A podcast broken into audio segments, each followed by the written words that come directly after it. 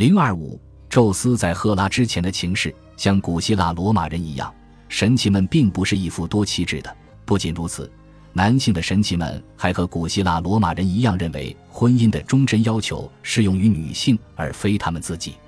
在宙斯最终和赫拉成婚之前，他就已经进入了众神之父的角色当中，生出了一大批后代。尽管他的妻子已经竭尽全力，但婚姻也没能减缓他轻率寻欢的步伐。宙斯最早与莫提斯女神结合，莫提斯女神是思虑的化身，宙斯需要快速处理掉孩子，才能逃避涅俄普托勒摩斯法则，避免被这次结合生下的孩子所废除。他下一位结合的对象是特弥斯，传统与美德的化身，这次结合生下了和平女神厄瑞涅。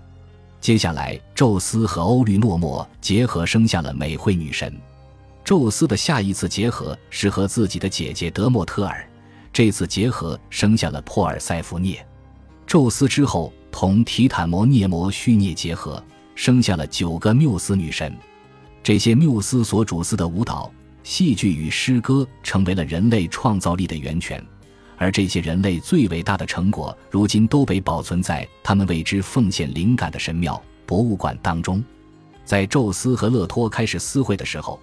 赫拉已经成了他的固定伴侣，如果还没正式结婚的话。当勒托怀了宙斯的孩子，即将生产的时候，赫拉设法让他既不能在陆地，也不能在海洋上生产。然而最后，勒托还是找到了合适的地点生下孩子。这里是位于爱琴海上的神圣的德洛斯岛，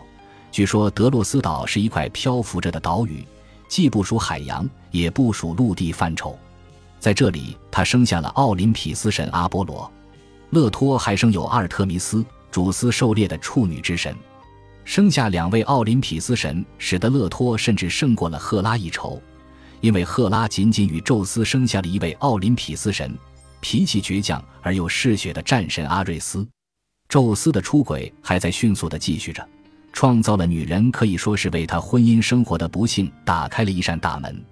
众多被宙斯勾引以及随后被赫拉报复者的命运，塑造了整个神话世界，甚至还有现代世界。